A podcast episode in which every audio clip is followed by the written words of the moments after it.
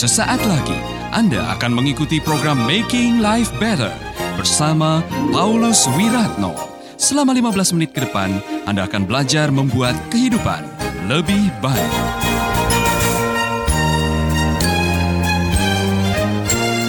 Salam semuanya. Saudara-saudara, awali harimu dengan ucapan syukur. Maka hari itu akan menjadi hari yang baik buat saudara. Ada yang mengatakan, bagaimana saudara memulai hari akan menentukan sisa hari itu. Jadi kalau saudara memulai hari dengan ucapan syukur, datang kepada Tuhan, menyanyikan lagu pujian, merenungkan kebenaran firman, sisa hari itu akan mudah untuk dilalui, saudara. Tapi kalau pagi-pagi sudah marah-marah, pagi-pagi sudah emosi, bawaannya saudara penuh dengan penyesalan, hanya gara-gara matahari terlambat terbit aja. Ya, kan? ya, kan?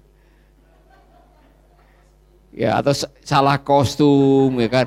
Karena dia cepet-cepet pengen hari Rabu. Semua sudah diatur ibu, udah salah ngingetin saya lagi.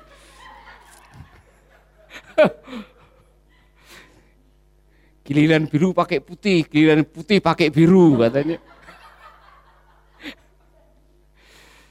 Dimaklumi ya, saudara-saudara. Anggaplah kesalahan sebagai sebuah lelucon supaya saudara tidak terlalu banyak menyesal. Ya kan? Karena penyesalan itu tidak bagus. Saudara pernah menyesal? Sering. Saudara, dari mana datangnya penyesalan? Ya kan? Penyesalan itu sering kali datang karena kekecewaan. Kenapa Anda kecewa? Karena harapan tidak menjadi kenyataan. Maka saudara-saudara, kita harus belajar bagaimana menghindari penyesalan. Caranya bagaimana? Ada dua.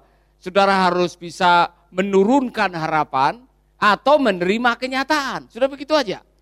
Dalam hidup ini, saudara akan ketemu dengan kenyataan yang berbeda dengan harapan. Saat saudara ketemu dengan kenyataan yang berbeda dengan harapan, mau apa? Mau kecewa terus, kemudian menyesal. Atau melakukan dua hal tadi, menurunkan harapan dan menerima kenyataan. Nah, saya mau berkhotbah mengenai ketika Tuhan menyesal, karena saya menemukan beberapa kalimat, maka menyesalah Tuhan. Tuhan saja bisa menyesal. Karena apa? Kecewa. Kecewa karena apa? Yang diciptakan tidak sesuai dengan harapan. Nah saya mau kasih ilustrasi aja. Semua yang diciptakan itu punya fungsi. Allah menciptakan sesuatu karena punya rencana. Ketika ciptaan menjalankan rencananya, Pasti kita akan senang. Saya kurang tahu yang membuat kacamata ini siapa dulu yang pertama kali menemukan. Kacamata ini dibuat untuk mata. Ya kan? Apa jadinya kalau kacamata ini dibuat untuk telinga, saudara-saudara? Yang membuat kacamata pasti akan kecewa. Iya kan?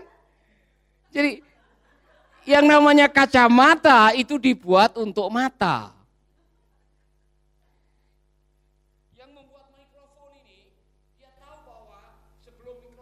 Jadi dalam blueprint perencanaan dibuat untuk komunikasi. Nah kalau saudara-saudara beli mikrofon ditanya untuk apa? Untuk nyambel. Kemudian pabrik yang membuat ini tahu bahwa orang-orang di Denpasar beli mikrofon untuk nyambel, pasti dia akan kecewa. Demikian juga dengan manusia.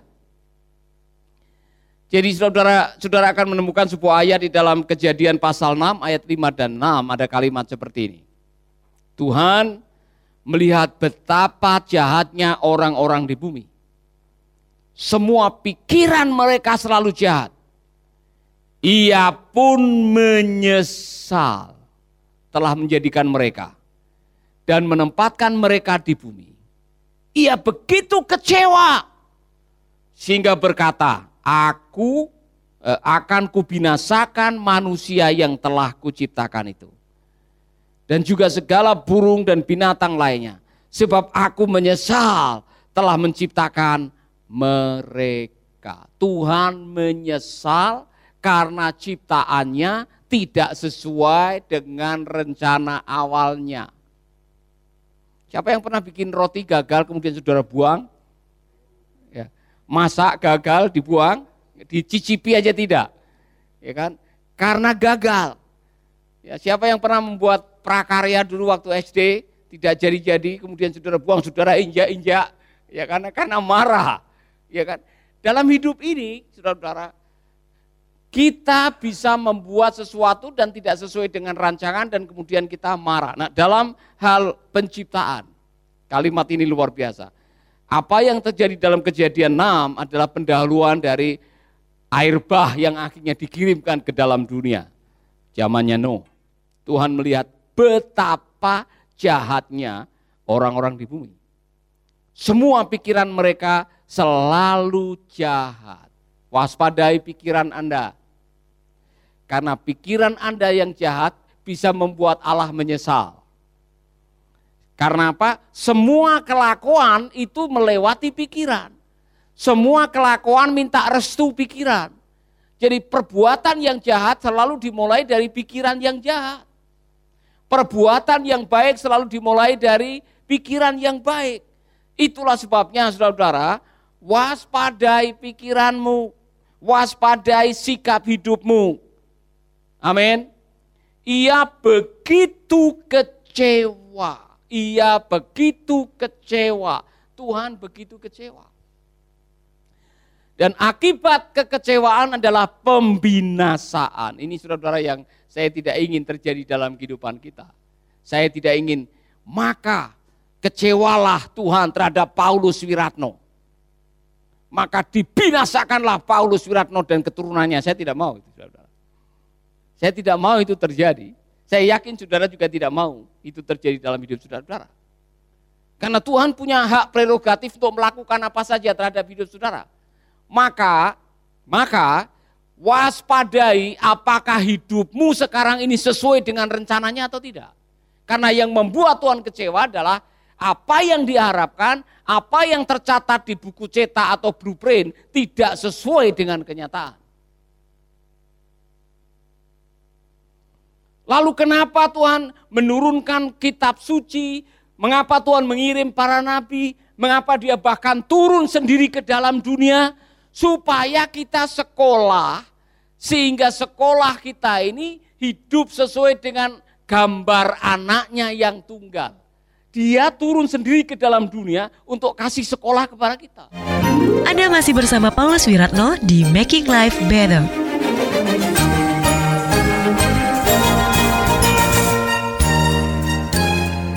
Mengajari kita supaya kita hidup sesuai dengan putranya yang tunggal supaya apa kita kembali kepada rencananya. Saudara-saudara, itulah sebabnya kembali kepada Efesus 2 ayat 10. Kita ini buatan Allah, diciptakan dalam Kristus Yesus untuk apa? Melakukan perbuatan baik yang sudah dia siapkan sebelumnya, blueprint. Sudah ada blueprint, sudah ada uh, rancangan cetak. Sebelum saudara lahir ke dalam dunia, sudah ada rancangan di surga sana. Maka ketika saudara hidup sesuai dengan rancangan Allah, saudara sedang menyenangkan hati Allah. Saudara sedang membuat hidup saudara berfungsi sebagaimana seharusnya. Amin. Haleluya. Lalu bagaimana caranya supaya kita tidak punya pikiran yang jahat? Supaya kita hidup sesuai dengan rencananya? Baca buku manualnya. Tuhan memberi buku manual.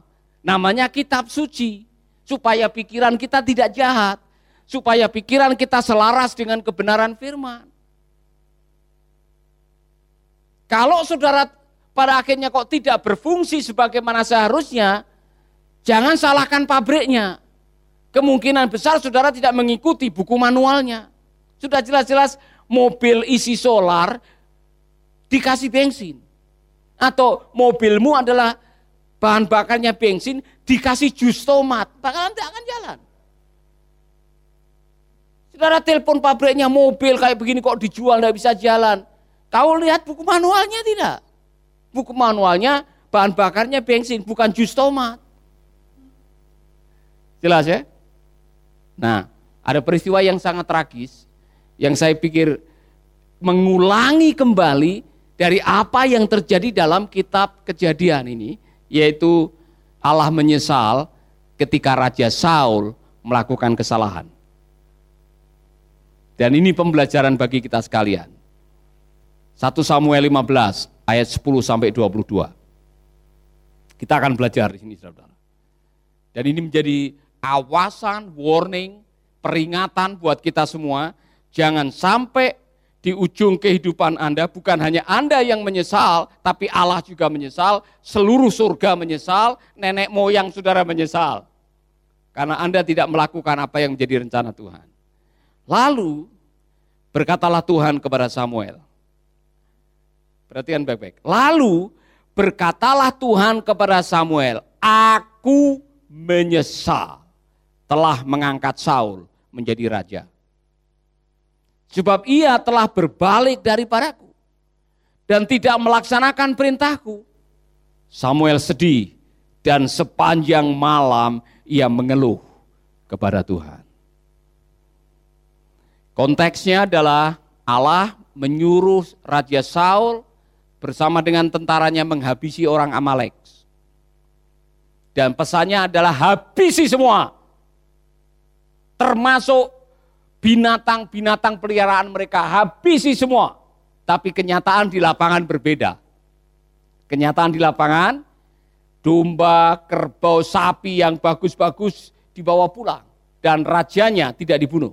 Padahal perintahnya habisi semua. Saudara-saudara, seorang komentator mengatakan ini tes yang diberikan Allah kepada Raja Saul. Apakah dia benar-benar taat? Karena dia pernah melakukan beberapa kesalahan sebelumnya. Nah saudara-saudara, keesokan harinya pagi-pagi Samuel berangkat hendak bertemu dengan Saul. Kepadanya diberitahu bahwa Saul telah pergi ke kota Karmel untuk mendirikan batu peringatan bagi dirinya di sana. Lalu terus ke Gilgal.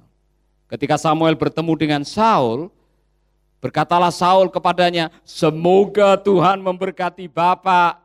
Aku telah melaksanakan perintah Tuhan." Dia merasa saya sudah melaksanakan perintah Tuhan. Dia merasa dia sudah taat. Dia merasa dia sudah menyelesaikan tugas dengan baik. Tetapi Samuel bertanya, dengar baik-baik, kalau begitu, mengapa aku dengar sapi melenguh dan domba mengembik? Jawab Saul, oh binatang-binatang itu rampasan dari orang Amalek. Domba dan sapi yang paling baik telah diambil rakyat. Dia mulai menyalahkan rakyatnya, ya kan? Cari kambing hitam untuk dipersembahkan sebagai korban kepada Tuhan Allahmu dengan alasan nyuplik nama Tuhan. Tetapi selebihnya telah kami binasakan sama sekali. Mendengar itu Samuel berkata, tunggu sebentar. Aku akan memberitahukan apa yang dikatakan Allah kepadaku tadi malam. Saul bilang, katakanlah, kata Saul. Samuel berkata, bukankah baginda telah menjadi pimpinan atas suku-suku Israel, meskipun Baginda menganggap dirinya tidak penting. Baginda telah dipilih Tuhan menjadi raja atas Israel, lagi pula Baginda disuruh Tuhan membinasakan orang Amalek yang jahat itu. Baginda disuruhnya berperang melawan mereka, sampai mereka habis semuanya. Itu perintah Tuhan. Mengapa Baginda tidak mentaati perintah Tuhan? Mengapa Baginda beramai-ramai mengambil barang rampasan? Dan dengan begitu Baginda membuat kesal hati Tuhan. Saul menjawab, Aku telah mentaati perintah Tuhan. Dan bagi peperangan, pergi e, berperang sesuai dengan suruhannya kepadaku. Agak Raja Amalek kutawan dan semua orang Amalek telah kubunuh. Tetapi anak buahku tidak membunuh semua ternak. Ini sekali lagi nyalain anak buah. Ya kan? Tetapi anak buahku tidak membunuh semua ternak. Mereka telah memilih domba dan sapi yang paling baik dari hasil rampasan itu untuk mempersembahkannya, e, dipersembahkannya di Gilgal sebagai kurban kepada Tuhan Allahmu. Tetapi Samuel berkata, manakah yang lebih disukai Tuhan? Katakan, ketaatan atau kurban persembahan. Ini cek buat kita semua. Manakah yang lebih disukai Tuhan? Ketaatan atau kurban persembahan? Taat kepada Tuhan lebih baik daripada mempersembahkan kurban. Patuh lebih baik daripada lemak atau lemak domba. Pelajaran yang menarik, saudara-saudara. Allah menyesal karena kelakuan kita. Setiap kita melakukan apa yang jahat di mata Tuhan, padahal kita sudah diperintahkan, kita sudah tahu, kita sudah mendengar, kita sudah membaca, kita sudah sering kali mempelajarinya, tetapi tetap melawannya, saudara sedang membuat Tuhan menyesal. Sahabat, Anda baru saja mendengarkan Making Life Better bersama Paulus Wiratno.